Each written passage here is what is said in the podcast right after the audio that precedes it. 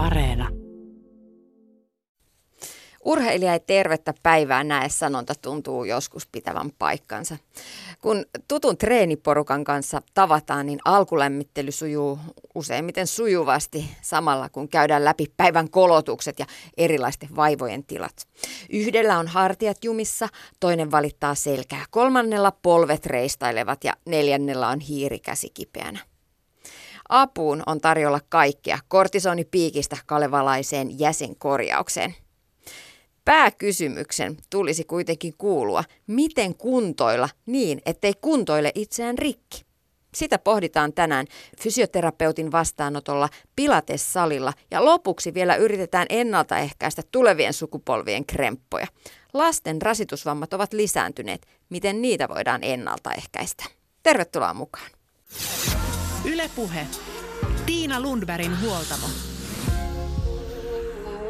Juha Koistinen on sertifioitu urheilufysioterapeutti, joka on toiminut vastaavana fysioterapeuttina muun muassa lukuisissa olympialaisissa ja työskennellyt olympiakomitean huippurheiluyksikössä. Nyt lähdetään Juhan toimistolle ottamaan selvää, miten aktiivikuntoilija voisi huoltaa kehoaan. Yle Puhe. Meitä kuntourheilijoita kehotetaan huoltamaan kehoaan. Mitä kehon huolto pitää sisällä? Mitä se on? No väleisesti määritellähän voidaan sanoa, että kehonhuollon tavoitteena on sen kehon ja samalla myöskin se mielen hyvinvointi. Et kun kroppa voi hyvin, niin mielikin on valoisampi. Mutta sitten jos lähdetään tarkemmin miettimään sitä, niin kehonhuollon toimenpiteet, ne, kuten tukiliasten harjoittelu ja liikkuvuusharjoittelu ja rentousharjoittelu auttaa kehon toimintakyvyn ylläpitämisessä ja varmistaa sitten sitä palautumista, joka on tärkeää sitten kuntoilijallekin. Tukilihasten harjoittelu, mitä se on? No kehossa voidaan ajatella, että siellä on niin sanottuja suorittajalihaksia ja sitten on tämmöisiä tukilihaksia. Eli tukilihakset auttaa sitä ää, suoritusta pysymään niin kuin kasassa. Et siellä esimerkiksi niin kuin pakaraseudussa on tärkeitä tukilihaksia, joiden avulla se lantion hallinta pysyy hyvänä. No jos puhutaan aktiivikuntoilijasta, aktiiviliikkujasta, niin mikä on kehon huollon merkitys? No aika useinhan se on, että kehonhuolto mielletään venyttelyksi ja hieronnaksi, mutta se on paljon, paljon muutakin. No jos puhutaan, puhutaan nyt sitten kehonhuollon osa-alueesta, esimerkiksi venyttelystä, niin venyttelystä tulee aika ajoin erilaisia tutkimuksia. Välillä sanotaan, että, että joo, että venyttelystä ei olisi mitään hyötyä ja toisaalta kuntoilijoita kehotetaan venyttelemään. Mitä mieltä sinä olet? Kantsiiko venytellä ja jos venyttelee, niin miten? Mm-hmm. No mä itse näen venyttelyn yhtenä kohtuullisen tärkeänä osana sitä liikkuvuusharjoittelua. Eli liikkuvuusharjoittelu on yksi osa sitä kehonhuoltoa ja sitä venyttelyä on viime aikoina jonkin verran dissattu ja tutkimuksia on ehkä tulkittu tarkoituksesti hieman väärinkin.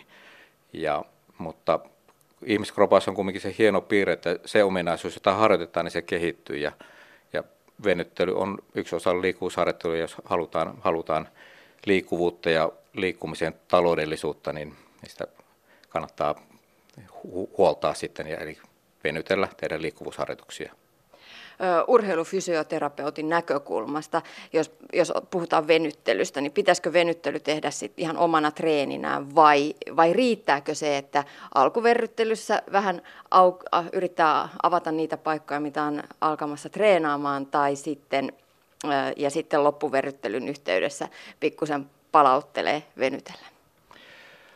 Um, no, venyttely kannattaa niin jakaa, jakaa vähän eri, erityyppisiin niin kuin osioihin, tai oikeastaan liikkuvuusharjoittelu kannattaa jakaa niin kuin eri, erityyppisiin osioihin, että, että faktaa on, että venyttely lisää liikkuvuutta, mutta se vaatii, yl, niin liikkuvuus vaatii ylläpysyäkseen niin kuin säännöistä harjoittelua, ähm, ihan samalla tavalla kuin voimaominaisuudetkin. Ja äh, ennen, ennen treeniä tehtävä liikkuvuusharjoittelun voi olla niin kuin tavallaan kevyempää ja käydään vain ne liikeradat auki aktiivisilla, ehkä tämmöisillä enemmän dynaamisilla liikkeillä. Mutta sitten, sitten äh, harjoituksen jäl- jälkeen tehtävä liikkuvuusharjoittelu voi sisältää sitten venyttely, jossa on nyt pitkäkestoisempiakin osuuksia sitten mukana. Ja sitten jos haluaa ihan konkreettisesti kunnolla lisätä sitä omaa liikkuvuutta, niin sitten se pitäisi tehdä omana treeninään. No ei välttämättä. Tärkeintä siinä on kun se niin kun säännöllisyys ja, ja pitkäjänteisyys tavallaan. Että, että jos jokaisen harjoittelun jälkeen tekee, tekee siellä sen 10-15 minuutin osion, niin kyllä, kyllä silläkin saadaan sitä liikkuvuutta niin kuin parannettua. No sitten jos puhutaan äh, kehonhuollosta, niin kehonhuoltohan voidaan tosiaankin jakaa vähän tällaisen aktiiviseen liikkeeseen ja passiivisen. Aktiivista on just itse tehtävät, äh, itse kuntoilijan tekemä venyttely, ja niin edespäin. Ja sitten passiivisia menetelmiä löytyy sitten täältä fysioterapeutin vastaanotolta tai hierojalta. Äh, milloin tarvitaan järe, järeämpiä konsteja kuin se oma venyttely kropan kunnossa pitoon? No, jos lähdetään sitä hieronnasta liikkeelle, niin tuota, ähm, se oikein kohdennettu hieronta rentouttaa ja nopeuttaa sitä palautumista, mutta, mutta toisaalta sitten taas liian voimakkaan käsittelyvaikutus on päinvastainen siellä. Ja oikeastaan siinä vaiheessa mä suosittelin urheilijoille hieronnan mukaanottoa, kun on oikeasti kysymys sellaista harjoitusmääristä, että omatoimiset konstit ei ei ole riittäviä tai niihin alkaa mennä tuntikaupalla aikaa viikossa. Ja sitten ähm, sulla on tämmöinen ehkä osittain vanhentunutkin mielikuva että fysioterapiasta, että se on tämmöisiä passiivisia toimenpiteitä, että nämä nykyiset tutkimusnäyttöön perustuvat fysioterapiakäytännöt on, on kyllä en, enemmän tätä aktiivista tekemistä, ja koska niille sitten saadaan kumminkin pitkäkestoisempia tuloksia. No mitä sitten tänä päivänä fysioterapeutin vastaanotolla tehdään, jos tänne tulee kuntourheilija, kuntoliikkuja, jolla, jolla kolottelee vähän sieltä sun täältä? Ja, no siinä, siinä tietysti kartoitetaan sitä kropan toiminnasta tilannetta ja, ja niin kuin tuossa aikaisemmin sanoin ja näistä tukilihaksista mainitsin, niin tukilihasten treenien suunnittelu on, on niin kuin tärkeä, tärkeä osa sitä fysioterapeutin niin vastaanottoa ja sitten eikä se koostuu siitä tukilihasten treenien suunnittelusta, liikkuvuusharjoittelun suunnittelusta ja ohjauksesta ja niistä muista tukevista harjoitte- harjoitteiden ohjaamisesta pääosin. Ja, ja vasta tarvittaessa käytetään tämmöisiä passiivisempia menetelmiä, kuten manuaalista terapiaa. Eli ihmiset pistetään itse tekemään niitä hommia.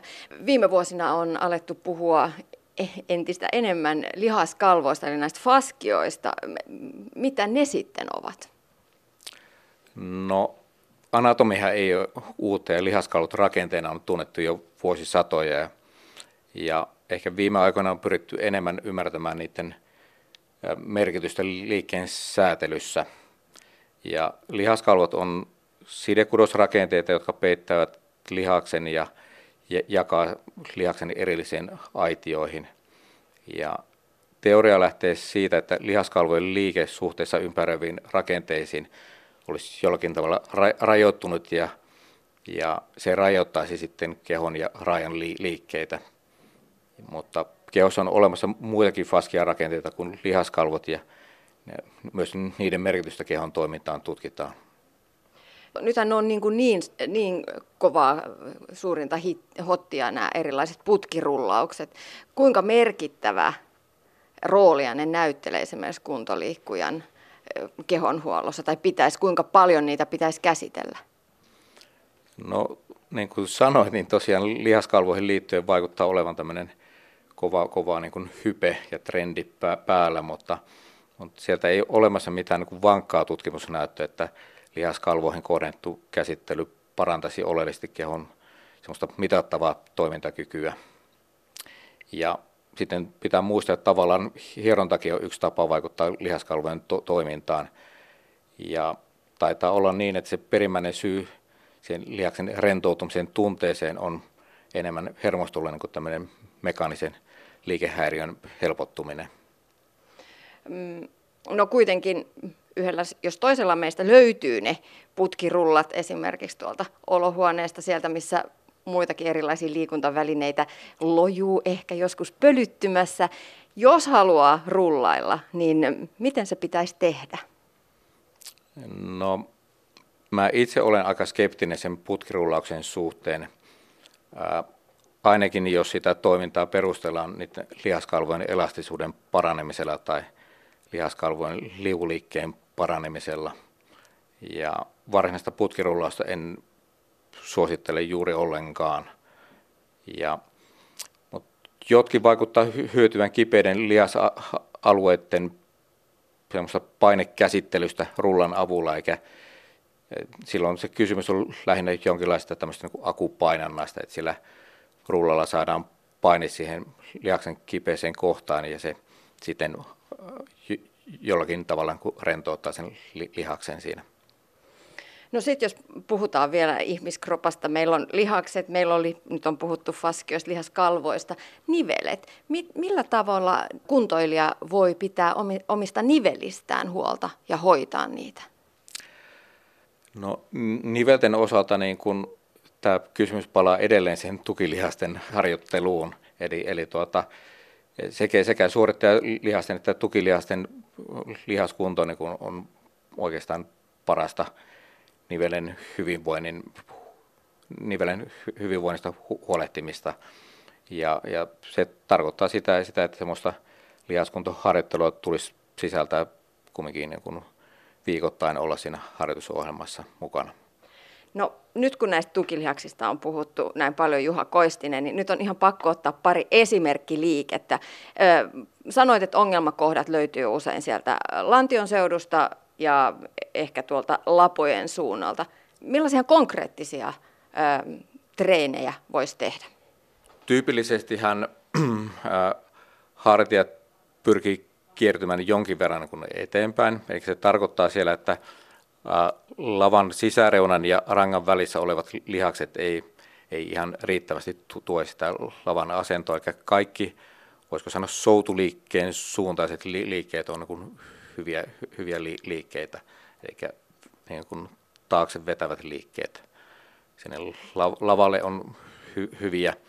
No sitten, sitten lantion alueella, alueella ehkä tärkeimpänä on sitten, sitten tavallaan tuo lantion sivuttaishallinta. Käytännössä se tarkoittaa sitä, että semmoinen keskimmäinen pakaralihas ja, ja muut sen alueen tukilihakset olisi hyvä olla niin kuin riittävän hyvässä kunnossa, eikä vahvoina, vahvoina siellä ja sitten si, niitä pystytään treenaamaan monella tavalla, mutta se tyypillisin ehkä, ehkä on se seisten tehtävä ja jalan sivulle vienti. Et ihan näin vaan tässä seisotaan ja jalkaa viedään sivulle päin ihan suorana. Joo, no meillä on semmoinen sanonta, että tyhjän jalan heiluttelu ei paranna lihaskuntoa, että siellä on hyvä olla sitten joku, joku vastus mukana. No niin, siitä se lähtee. Vastusta jalkaa, jonkunnäköinen paino ja sitten nostetaan sivulle. Pitääkö konkreettisesti ajatella sitä, että pakaraa tässä näin niin kuin aktivoi? No, tämä on niin kuin mielenkiintoinen kysymys, että se siinä liikkeen opettanut alkuvaiheessa saattaa olla hyötyä siitä, että ajatellaan sitä, sitä lihasta, jolla se liike suoritetaan, mutta siitä olisi hyvä, hyvä niin kuin pikkuhiljaa oppia myöskin niin pois, pois tavallaan, että, että se ää, saattaa olla hyvä, hyvä sitten, sitten tavallaan kiinnittää huomiota niin, kuin niin sanottiin ulkoisiin, ulkoiseen vastukseen sitten, sitten laitetaan vastusta tarpeeksi paljon, niin se lihas kyllä aktivoituu siellä. Joo, mä olen itse huomannut joskus, koska todellakin näiden monella tällaisella keski-ikäisellä ihmisellä niin pakaran aktivointi on aika hankalaa. Että usein se monikin liike tehdään sitten, toiset vahvemmat lihakset korvaa sen, sen eh, pakaran liikkeen. Hmm. No, siinä sä oot ihan täysin oikeassa ja nimenomaan just siihen liikkeen niin kun alkuvaiheen opetteluun on hyvä niin kun ymmärtää ja tietää tavalliset tavoitteet, missä sen liikkeen pitäisi tuntua. Mitä muita ongelmakohtia täällä yläkropassa on? Meillähän on tämä diginiska, tämä kännykkäniska, niska muodostunut aika monelle.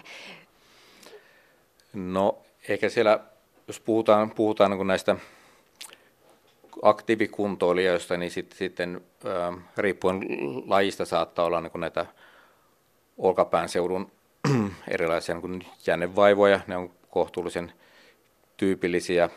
Ja niissä, niissä on se sama, sama periaate, että se lapa on hyvä saada toimimaan. Siellä ikään, ikään kuin, kuin alle. Ja se, sen päälle lähtee kehittämään sitä olkanivelen tukilihasten kuntoon. Voiko tällaisella hyvällä kehonhuollolla ehkäistä rasitusvammoja, joita aika moni kuntoilija kohtaa? No kehonhuoltohan on, on nimenomaan just sitten sitä, ainakin noin fysioterapeutin silmin, että se on niiden rasitusvammojen kun ennaltaehkäisyä ja sen, sen takia siihen olen tuonut tässä ehkä korostuneestikin esille sen tukilihasten harjoittelun, koska pelkällä liikkuvuusharjoittelulla ei, ei, ei voida rasitusvammoja niin kuin ehkäistä. Ja, ja si, siinä tutkimusnäyttökin sanoo, että, että se riittävä lihaskunta ja voimaharjoittelu niin kuin on oleellista sen rasitusvammojen ennaltaehkäisyn suhteen. Eli semmoinen sopiva tasapaino treenissä, lihaskunto, liikkuvuus ja sitten aerobisessa harjoittelussa, niin silloin, silloin kuljetaan hyvää tietä, tasapainoista tietä. Joo, ja sitten kun se lisätään vielä semmoisia harjoituksia tai harjoiteosioita, joissa vaalitaan sitten sitä taito, taito-osiota, niin silloin, silloin ollaan jo hyvällä tiellä. Urheilufysioterapeutti Juha Koistinen, mennään sitten niihin konkreettisesti ongelmakohtiin. Keski-ikäinen aktiivikuntoilija, millaisten vaivojen kanssa hän tyypillisimmillään tulee tänne sun vastaanotolle? No itse asiassa mulla on hyvin erityyppisiä vaivoja, joita päivittäisessä työssä tulee niin vastaan, että se onkin tämän työn oikeastaan monipuolisuus, että, että oikeastaan kaiken tyyppisiä, tyyppisiä vaivoja, vaivoja joita tuki- ja liikuntaelimistön niin kuin liittyy, liittyy ja, ja se on niin kuin haastavaa, mutta mielenkiintoista. Ja, mutta jos e- ehkä halutaan ottaa, ottaa jotakin esille sieltä, niin, niin, niin tuota, toki liikkujilla niin polvivaivat on yleisiä, olkapäävaivat on yleisiä ja sitten, sitten tuota, alaselkä on, on tietysti se, ihan se perinteinen vaivan kohde. No mitä sitten voi tehdä? Miten voi hoitaa vaikka kipeytynyttä alaselkäänsä? Mistä ne löytyy syyt yleisimmin sitten, että alaselkää jomottaa? No suuri osahan alaselkäkivuista on tämmöisiä niin sanottuja epäspesifejä selkäkipuja. Eli kysymys ei ole mistään niin kuin erityisen vaarallisesta tilanteesta, mutta to, se on sen henkilön kannalta niin kuin ärsyttävä, ärsyttävä tilanne, selkä, selkä oirehtii siellä. Ja silloin, silloin tavallaan se keskivartalon ja sitten lantion seudun tukilihakset on kunto, kunto on niin kuin merkittävässä osassa kumminkin sitä hoitoa ja sitten, sitten semmoinen liiallinen, liiallinen tuota, rangan liikuttelun välttelykin on, on niin kuin tärkeää, että se ranka on tehty liikkumaan ja toimimaan, niin sitä, sitä tulee niin kuin käyttää. Tarkoitan osittain, osittain myöskin sitä, että joskus tulee ohjeita, että, että selkää ei saa taivuttaa sinne, sinne johonkin tiettyyn suuntaan tai kiertää johonkin tiettyyn, tiettyyn su, suuntaan, mutta selkä on tehty kumminkin liikkuvaksi ja sitten heti, heti sen akutin vaiheen jälkeen niin kannattaa niin kuin sitä liikkuvuutta myöskin sillä, sillä alueella pyrkiä pitämään niin kuin yllä ja käyttää sitä rankaa ihan normaalisti, mitä arjessa tarvitaan. Niin, me tuossa just taannoin äh, aikuisten telinevoimisteluryhmässä pohdittiin, että kuinka hyvää tämä siltataivuttelu tekee tällaiselle keski-ikäiselle, keski-ikäiselle kropalle. Juha Koistinen, mitä sinä sanot? Se ri- riippuu aina taustoista ja aina kun opetellaan jotakin uutta, johon kroppa ei, ei ole tottunut, niin se, se asteittain e-, eteneminen ja semmoinen nousu, nousujohtainen harjoittelu kohti tavallaan sitten sitä tavoitetta on kumminkin se fiksu etenemistapa. Niin, tässä päästään ehkä siihen, että, että monella liikkujalla on siellä jossain lihasmuistissa tai selkärangassa tietyt liikkeet, mitä on nuorena tehty, ja sitten lähdetäänkin aikuisena yrittämään samoja temppuja, ja sitten käykin huonosti. Kuinka, kuinka paljon sun vastaanotolle tulee näitä keskikäisiä liikkuja, jotka ovat vähän kuin vanhasta muistista lähteneet tempomaan tuonne erilaisille saleille? No kyllä se tyypillistä on, että ruuhkavuosien jälkeen, jälkeen sitten niin kuin aktivoidutaan enemmän sitten oman, oman kehon hyvinvoinnin suhteen ja lähdetään tekemään niin kuin harjoittelua. Ja, ja silloin, silloin kannattaa olla, olla maltti, maltti mukana, että siellä, siellä erilaiset niin kuin jänne, jännevaivat on, on kumminkin yhtenä riskinä tavalla, jos edetään liian nopeasti sieltä, vaikka nyt tenniksessä niin kuin vanhasta muistista lähdetään, lähdetään sitten tekemään tuota, kaikki kuten ennenkin, mutta, mutta siinä kannattaa sitten, sitten valmistautua tekemällä niin kuin lihaskuntoharjoittelua ja liikkuvuusharjoittelua ja, ja niin ennen, ennen tavallaan sinne tenniskentille menoa vähän pidemmän aikaa, että se pari kertaa ei valitettavasti ihan tahdo riittää. Mitä sitten ikä, sanotaan 30-40, sitten mennään kohti 50. Mitä ikä tekee tuki- ja liikuntaelimistään? Iän, iän mukana niin näiden sidekudosrakenteiden elastisuus vähenee. Se tarkoittaa sitä, että se liikeradat pyrkii kaventumaan, ja, eli sinne tarvitaan, tarvitaan sitten sitä ylläpitävää harjoittelua.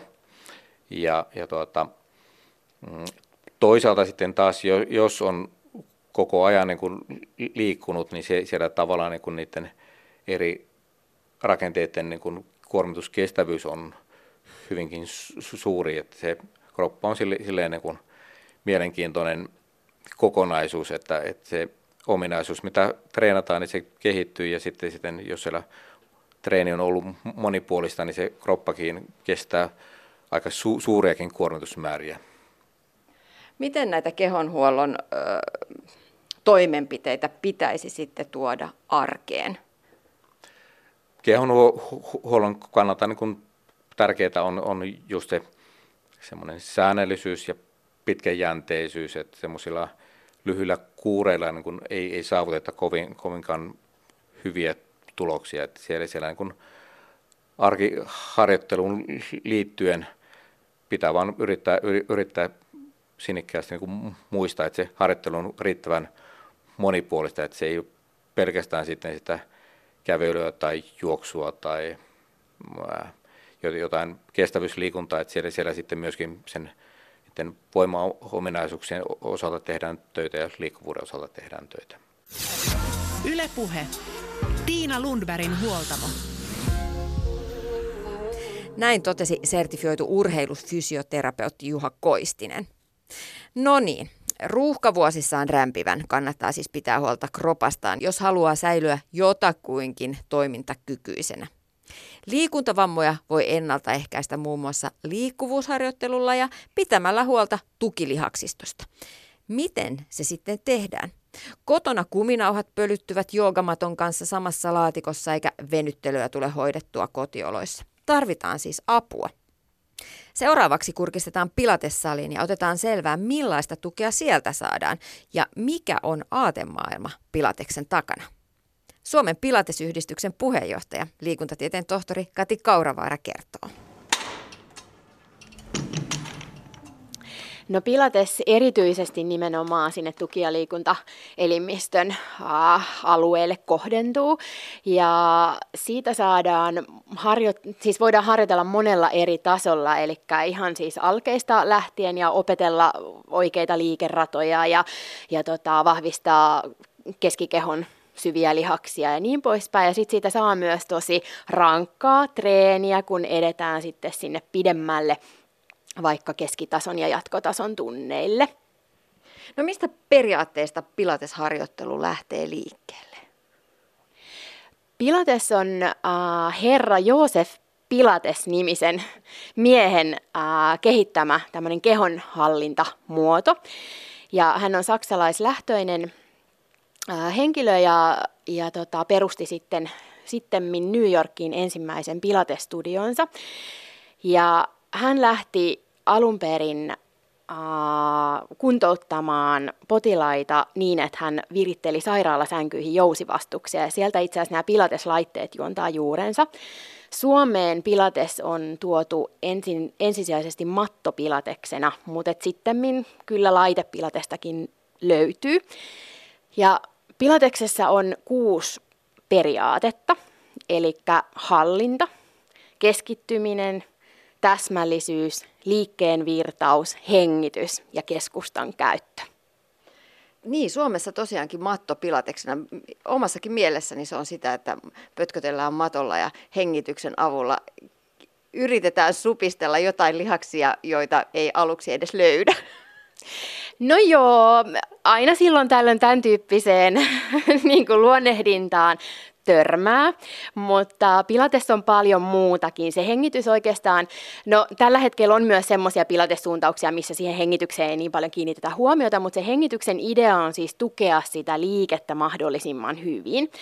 Mutta se on musta vähän harhaanjohtava ajatus, että pötkötellään matolla ja vaan hengitellään, koska kuitenkin se liike on siinä niin kuin keskiössä. Uh, toki ne hengitysharjoitukset on monella tapaa tärkeitä, mutta sitten niin kuin se hengityksen idea on tosiaan niin kuin tukea sitä liikettä ja sitten se riippuu aina sitä, että mitä me halutaan tavoitella sillä pilatesharjoittelulla tai niillä liikkeillä ja harjoituksilla, mitä, mitä tehdään. Ja kuten tuossa aikaisemmin jo sanoin, niin siitä pilateksesta saa kyllä tosi rankkaa ja tehokasta, mutta sitten saa myös semmoisen hyvin kevyenkin harjoituksen, että, että kaikkea siltä väliltä, että riippuu kenelle sitä suunnataan ja sitten, että minkä tyyppistä, ää, niin kuin, mitä sillä pilateksella haetaan. Miten pilates sitten eroaa monista muista kehonhallintalajeista? No periaatteessa noi Pilateksen kuusi periaatetta, jotka mä aikaisemmin tuossa mainitsin, niin ne melkeinpä kaikki on musta sellaisia, jotka niin kun on hyvässä liikunnan ohjauksessa läsnä joka tapauksessa. Jos mä mietin vaikka sitä äh, hallintaa ja täsmällisyyttä, keskustan käyttöä ja näin poispäin. Ehkä niin semmoisen perinteiseen ryhmäliikuntaan vois, mä itse olen kiteyttänyt sen usein niin, että, että Pilates eroaa siinä, että Pilateksessa ei käytetä musiikkia, eli sitä liikettä ei rakenneta musiikin tahtiin. Korkeintaan joillain pilatestunneilla saattaa joskus olla semmoista hyvin niin kuin, äh, rauhallista taustamusiikkia, mutta se liike ei yhdisty musiikkiin pilateksessa. Ja sitten toinen on kyllä se hengitys, mitä valtaosassa niin kuin pilatessa harjoittelussa kuitenkin käytetään liikkeen tukemisessa. Ja joogassahan hengitys on myös olennainen osa sitä harjoitusta, mutta aika harvoin muuten ryhmäliikunnassa ohjataan niin kuin hengityksen tahtiin. Miten jooga ja pilates hengitys sitten eroaa toisistaan? No, äh, jos miettii sitä niin kuin perusperiaatetta, joogassa hengitetään usein nenän kautta sisään ja nenän kautta ulos. Ja, ja pilateksessa useimmiten ohjataan nenän kautta sisään, mutta sitten suun kautta ulos. Ja siinä suun kautta ulos hengittämisessä äh, hyödynnetään ikään kuin sitä niin kuin vastustavaa uloshengitystä, eli joskus saattaa kuulua jopa sihinää siellä niin kuin pilatestudioilla, jos ihmiset hengittää sillä lailla, että vastustaa oikein kielellä niin kuin sitä uloshengitystä painamalla kitalakea tai ylähampaiden takaosaa vasten kieltä, mutta käytännössä sitä voi vaikka vastustaa uloshengitystä niin, että puhaltaa ikään kuin semmoisen ohuen mehupillin läpi. Mä käytän usein sitä metaforaa siinä, mutta siinä on se idea, että kun pallealihas palautuu sen uloshengityksen aikana, niin me jarrutetaan sitä pallealihaksen työtä ja käytännössä saadaan vähän niin kuin sitä keskivartaloa aktivoitua sillä tavalla. Niin, eli sen hengityksen idea on aktivoida keskivartaloa? No joo, siis sen vastustetun uloshengityksen idea, mutta toki me hengitystä käytetään monellakin eri tavalla, eli ohjataan sisään uloshengitysliikkeen tiettyihin suuntiin, mutta samaa liikettä voidaan kyllä tehdä toisinkin päin, niin kuin toisen tyyppisellä hengityksellä. No, ei nostetakaan sisähengityksellä kättä ylös, vaan tehdään se uloshengityksellä.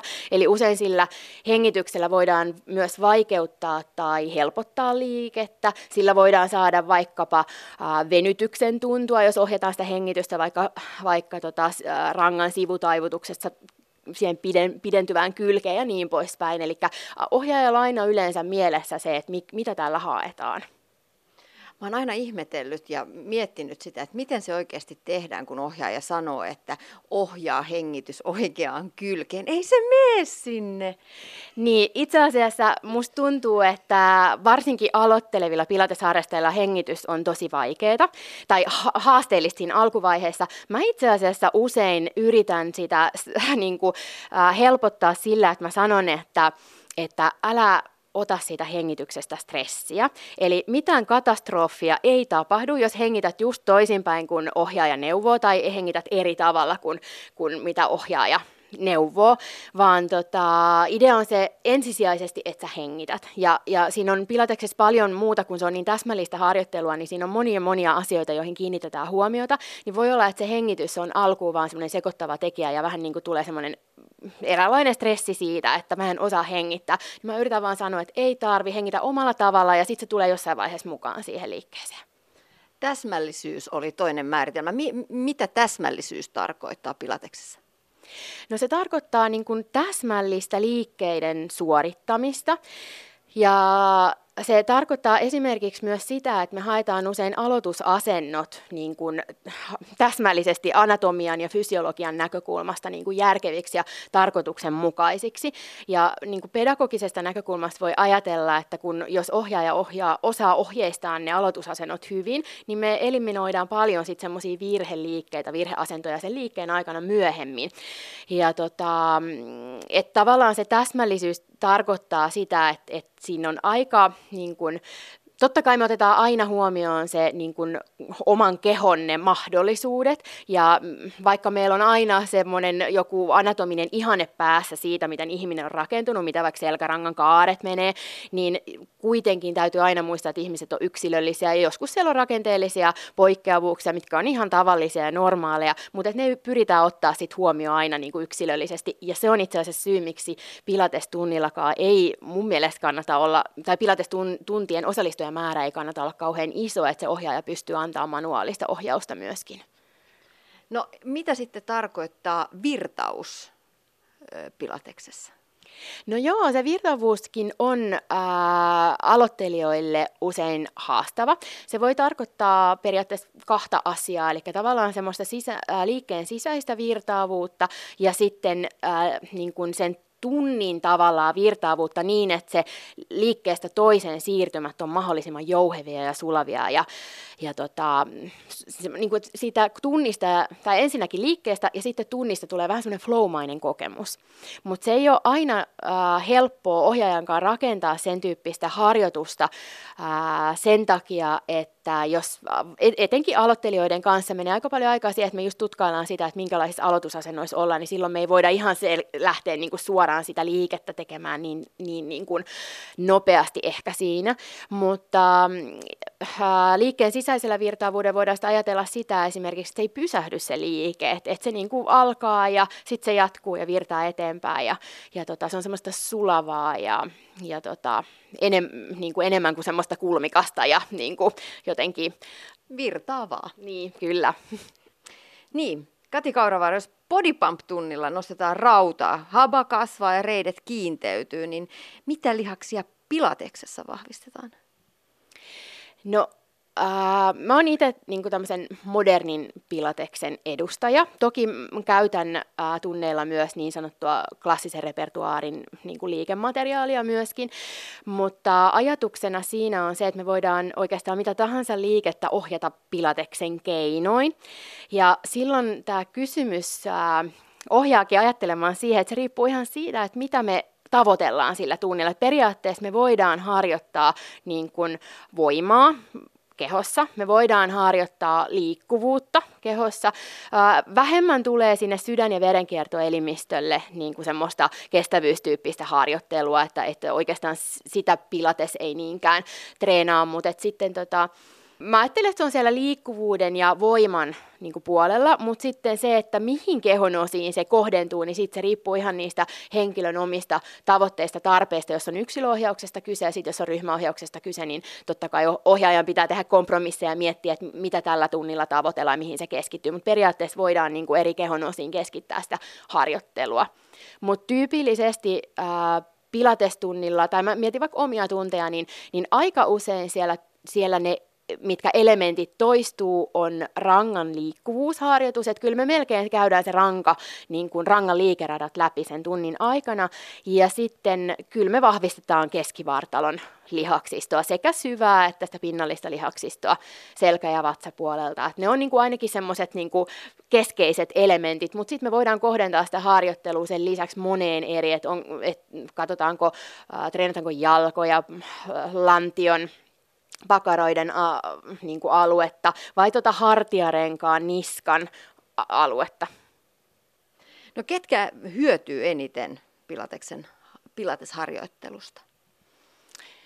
No en nyt osaa sanoa eniten. Mun mielestä pilatesharjoittelu sopii kaikille, eli sitä voidaan niin, niin kuin eh, eri tasolle soveltaa sitä pilatesharjoittelua. Että, et toki sitten on, että et on, kannattaa kokeilla, että voihan olla niin, että joku ei tykkää sen tyyppisestä harjoittelusta, mutta mä kannustan kokeilemaan, koska usein on just vähän niin kuin väärä käsitys siitä, esimerkiksi just se, että se on sitä hengittelyä ja patjalla makoilua, mutta kuten sanoin, niin siitä pilateksesta saa kyllä tosi rankkaakin, että, että tota, mutta tyypillisesti esimerkiksi urheilijat käyttää oheisharjoitteluna ja monet ratsastajat, tanssijat ja golfaajat tänä päivänä hyödyntää pilatesta, eri, niin kuin erityisesti nää, näissä lajeissa. Mutta sitten äh, ehkä toisen ryhmän voisi mainita, että selkäongelmaiset tai selkävaivaiset äh, monesti hakeutuu pilateksen pariin ja ovat kokeneet, että siitä on heille ollut hyötyä liikunta-alan yksi iso ongelma on se ylipäätään, että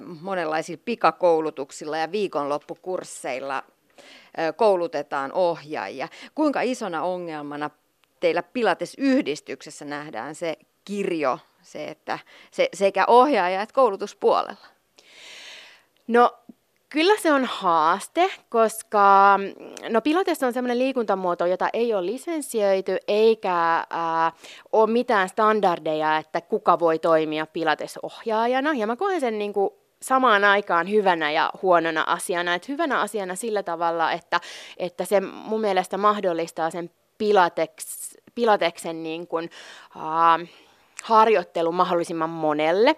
Mutta sitten se haaste on se, että jos ei voida millään tavalla ikään kuin kontrolloida sitä, että mitä pilatekseksi kutsutaan ja millä tavalla sitä ohjataan. Eli kyllä valitettavasti Suomessakin on ohjaajia, jotka kutsuu itseään pilatesohjaajiksi, vaan niin kuin sen takia, että he on ehkä käynyt jonkun lyhyen yhden viikonlopun kurssin tai, tai pahimmassa tapauksessa eivät ollenkaan ole kouluttautunut varsinaisiksi pilatesohjaajiksi. Mutta sitten onneksi meillä on niin sanotun pitkän pilatesohjaajakoulutuksen käyneitä ohjaajia myöskin. Ja äh, näistä pitkän pilatesohjaajakoulutuksen käyneistä ohjaajista löytyy lista meidän Suomen pilatesyhdistyksen verkkosivuilta. Eli sitten voi ainakin varmistautua, varmistua siitä, että jos sieltä löytää ohjaajan omalta paikkakunnalta, niin voi varmistua siitä, että hän on, hän on niin kuin perehtynyt asiaan niin kuin hyvin ja perusteellisesti. Mitä sitten tällainen mm, pitkä pilatesohjaajakoulutus pitää sisällään?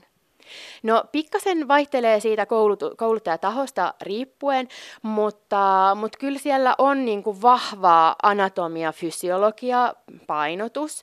Sitten ylipäätänsä niin siitä pilates-menetelmästä ää, sisältöjä ja toki opetellaan klassista repertuaria, matto, mattopilatekseen kuuluu 34 klassisen repertuaarin liikettä, niin kyllä ne käydään sillä hyvin, hyvin läpi. Hyvässä pilatesohjaajakoulutuksessa on myös pedagogista opetusta hyvin paljon. Ja sen lisäksi siihen siis koulutukseen kuuluu oma pilatesharjoittelu, mutta sitten myös niin kuin opetusharjoittelu ja sitten tuntien observointi. Eli kyllä tosi niin kuin monipuolisesti pääsee tai joutuu sukeltamaan siihen pilateksen maailmaan. Kati Kauravaara, nyt mä oon siis tässä Pilates-salissa ja tässä on näitä Pilates-laitteita erilaisia. Mun täytyy kyllä ihan tunnustaa, että ky- kyllä, kyllä se on vahva mielikuva Pilateksesta, vaan se lattia, matto Pilates ja en ole ennen näitä laitteita edes nähnyt mä en yhtään ihmettele, koska 1990-luvulla Pilates on tuotu Suomeen mattopilateksena, eli Jarmo Ahonen ja Marja Putkisto toivat mattopilateksena Pilateksen Suomeen, mutta melkeinpä muualla Pilates mielletään ensisijaisesti laitepilatekseksi, ja sitten matto on ikään kuin yksi laite, ja usein se mielletään myös aika haastavaksi laitteeksi. Niin, että jos äh, tuolla reissun päällä lähtee pilatestunnille, niin ei kannata ihmetellä, jos siellä ollaankin tällaisen vähän kuntosalilaitteiden näköisten äh, vempainten äärellä. No juuri näin. Tosin voi olla montaa mieltä siitä, että onko nämä lopulta kuntosalilaitteiden näköisiä sitten kuitenkaan, mutta, mutta periaatteessa joo, nämä suurin osa laitteista toimii jousivastuksella, eli siellä saadaan, äh, ei välttämättä aina äh, niinkään vaikeutettuakaan sitä liikettä. Joskus ne jouset tukee liikettä, helpottaakin sitä ja auttaa niissä liikeradoissa. Mitä näillä laitteilla tehdään?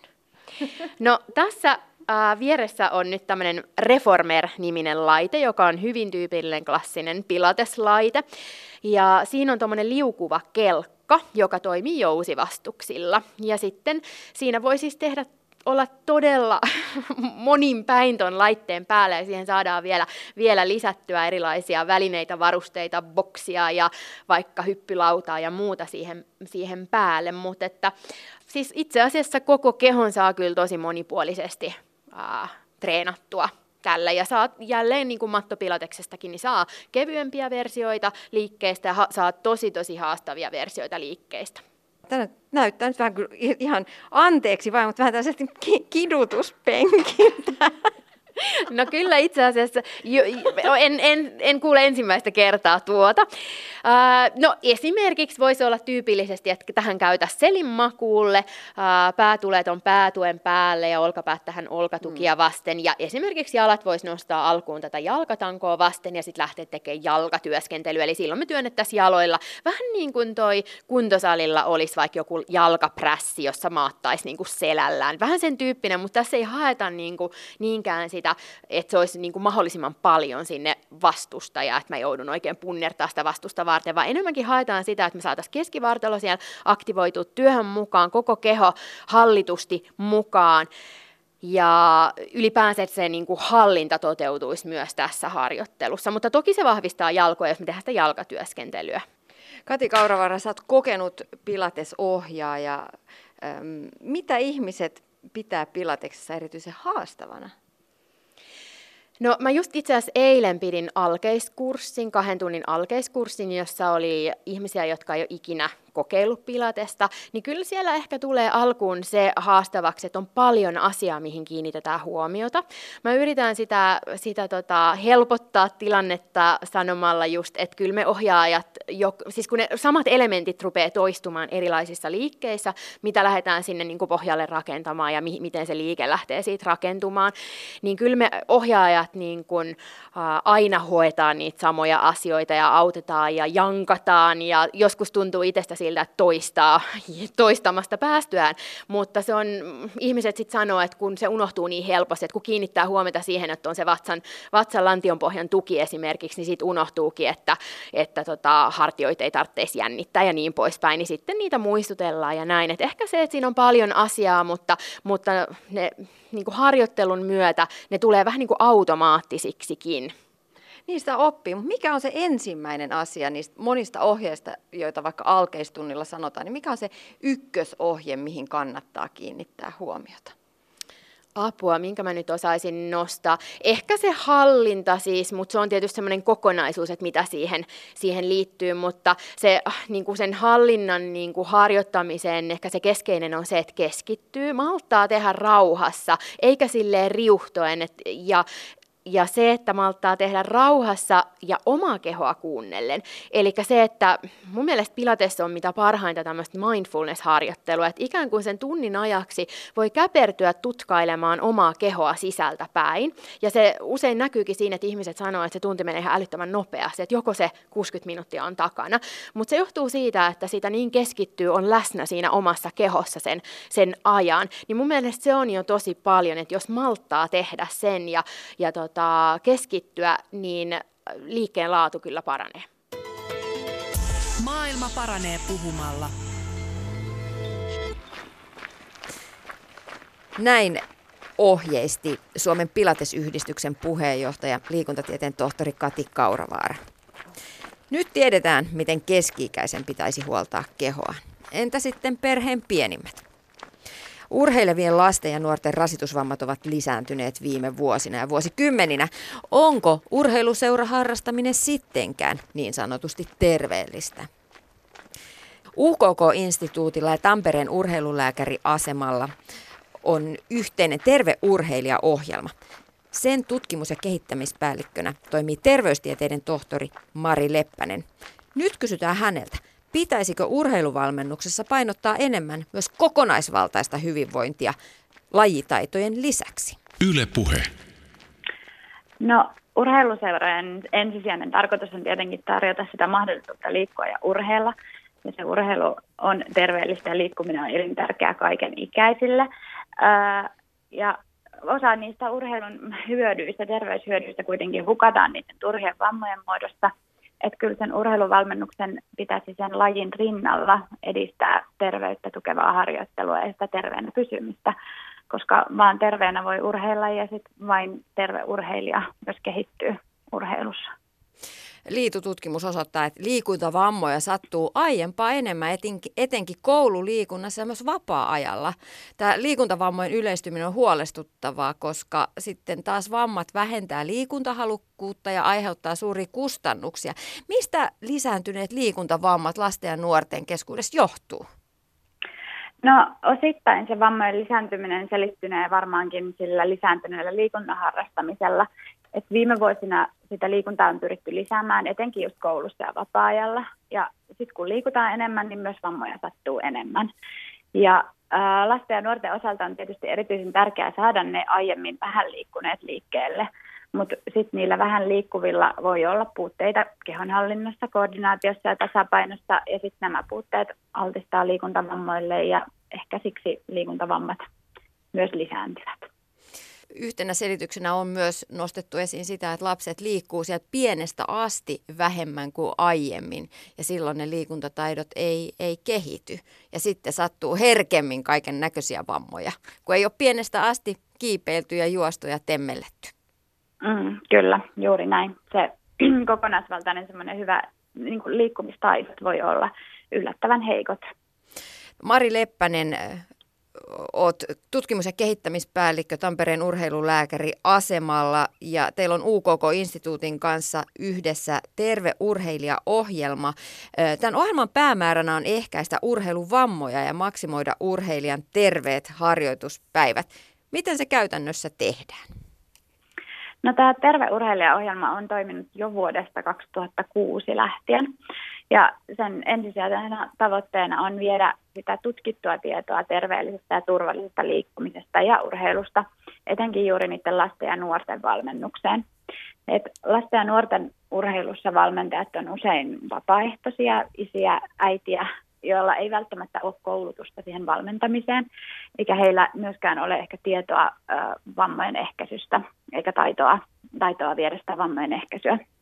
Joten Terve urheilijaohjelma kouluttaa, kouluttaa valmentajia. Meillä on Suomen valmentajien kanssa yhteistyössä järjestettäviä Vammat Vex-koulutuksia. Lisäksi me teemme yhteistyötä Pohjola-sairaalan kanssa ja Pohjola-sairaala ja Terve Urheilija tarjoavat tällaista sporttimestaripalvelua, jossa sporttimestari on kokopäiväinen kouluttaja ja hän kiertää urheiluseuroista ihan kouluttamassa valmentajia näihin vammojen ehkäisyn sisältöihin ilman velotusta. Eli tarjotaan seuroille ilmaista koulutusta vammojen ehkäisyyn. Ja sitten Terve urheilijaohjelma viestii aktiivisesti etenkin somen, somen ja verkkosivujen kautta, että Facebook, Twitter ja YouTube on ä, Terve urheilijan pääsomekanavat ja sitä kautta tuodaan tietoa runsaasti. Vinkkejä valmentajille löytyy sieltä ehdottomasti. No mutta viime aikoina otsikoista on taas saatu lukea kauhutarinoit siitä, että lapset treenaa liian kovaa ja urheilu on liian rankkaa ja lapset vammautuvat urheilun seurauksena, on, tulee rasitusvammoja. Onko tilanne laajasti Suomessa näin paha kuin otsikot kertoo? Mm, no tämmöisiä kattavia tilastotietoja lasten rasitusvammaista ei valitettavasti ole saatavilla, joten on aika vaikea arvioida luotettavasti, että millainen tilanne sit oikeasti on koko Suomessa ja onko tämä vain tiettyjen lajien ongelma vai useampien lajien ongelma. Eli vertailu lajien välilläkin on vaikeaa.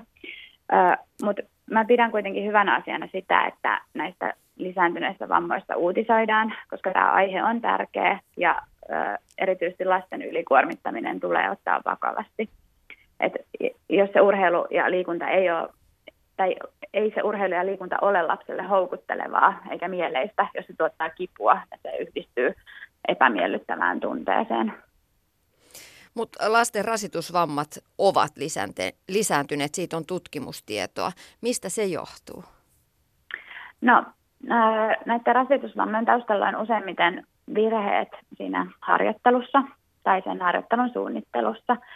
Et voi olla, että harjoitellaan liian kovaa ja liian varhaisessa vaiheessa ja se kasvava keho ei vaan kestä niin kovaa rasitusta kuin mitä siihen tulee. Siellä taustalla voi olla myös virheitä suoritustekniikasta, että silloin se kuormitus on vääränlaista ja rasitusvamma helposti syntyy. Että varmasti nämä tekijät on siellä lisääntyneiden rasitusvammojen taustalla. Ja siihen kun lisätään vielä se vähäinen liikunta, vähäinen muu liikunta, niin soppahan on varmasti valmis.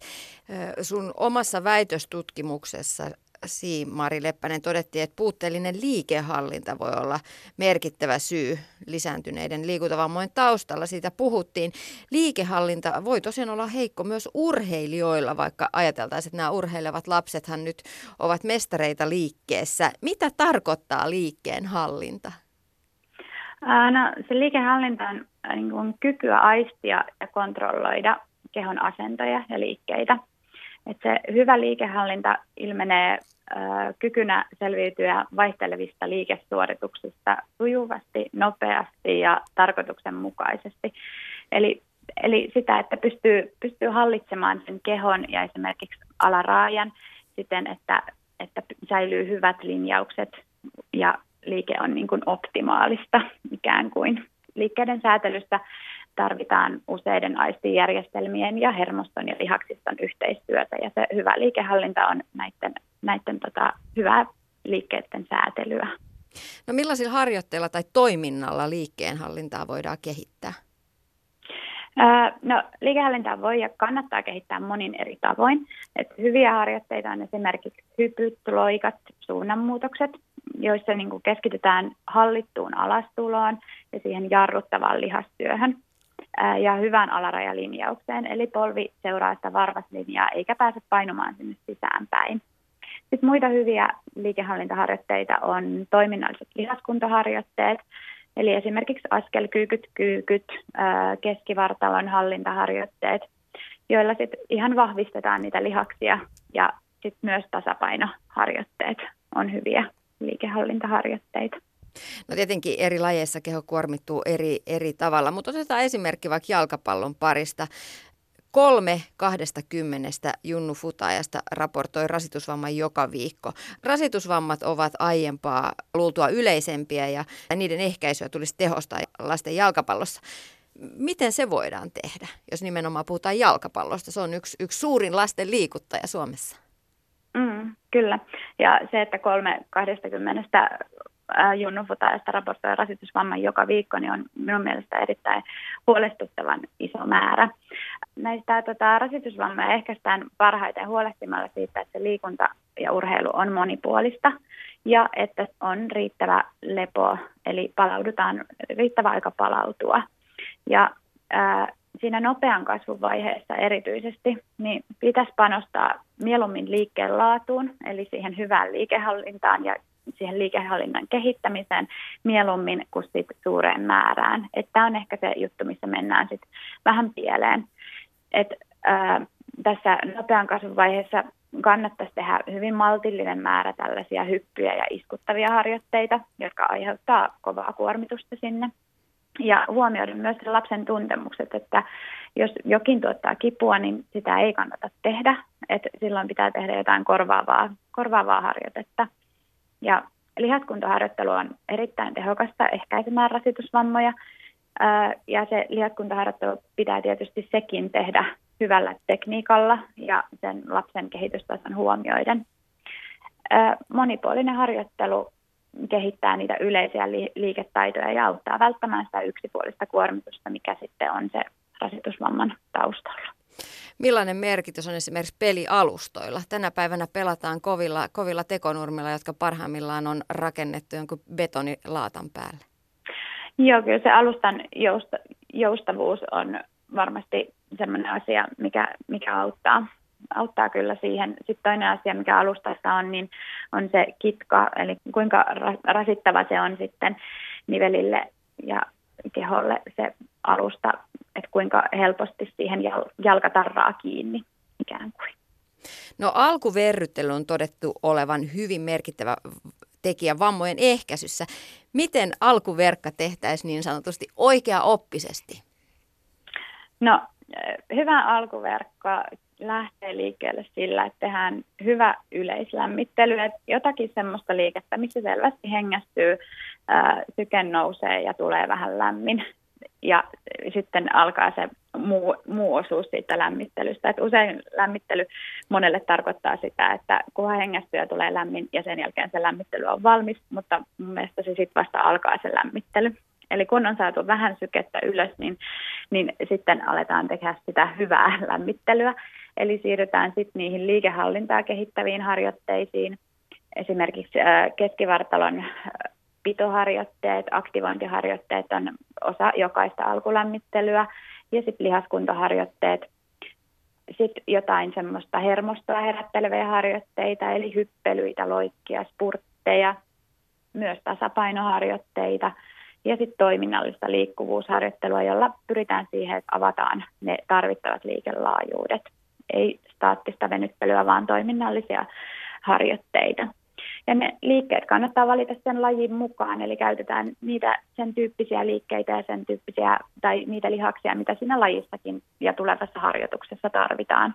Ja alkulämmittely etenee progressiivisesti, eli aloitetaan kevyesti ja nostetaan intensite- intensiteettiä loppua kohden semmoinen 15-20 minuuttia kerrallaan, ja, tai että sen alkulämmittelyn hyvä kesto vähintään olisi se 15 minuuttia – ja kaikissa niissä liikkeissä keskitytään semmoiseen hyvään suoritustekniikkaan ja hyvään liikehallintaan. Et siinä, siinä nopea resepti. Maailma paranee puhumalla. Tässä oli Huoltamon Antti tänään. Mitä jäi päällimmäisenä mieleen? No ainakin itselleni se, että jos keski-ikäisenä kuntourheilijana, kuntoliikkujana haluaa pitää huolta kropasta ja ennaltaehkäistä rasitusvammoja, niin näistä tukilihaksista kannattaa pitää huolta. Kevyttä pilatesharjoittelua, eikä sen tarvitse aina olla niin kevyttäkään, vaan semmoista kehonhallinta hommaa, niin sitä kautta vahvistuu pienet tukilihakset niiden isojen lihasryhmien lisäksi. Rauhallista liikettä, malttia matkaa jälleen kerran ja huolellista alkuverryttelyä myös sinne lasten harjoituksiin. Hippaa ja sitten sen jälkeen tasapainoa ja lihaskuntoa. Siinä on sellainen aika yksinkertainen resepti. Ensi viikolla sitten taas uudet jutut. Siihen asti, moikka! Ylepuhe. Tiina Lundbergin huoltamo.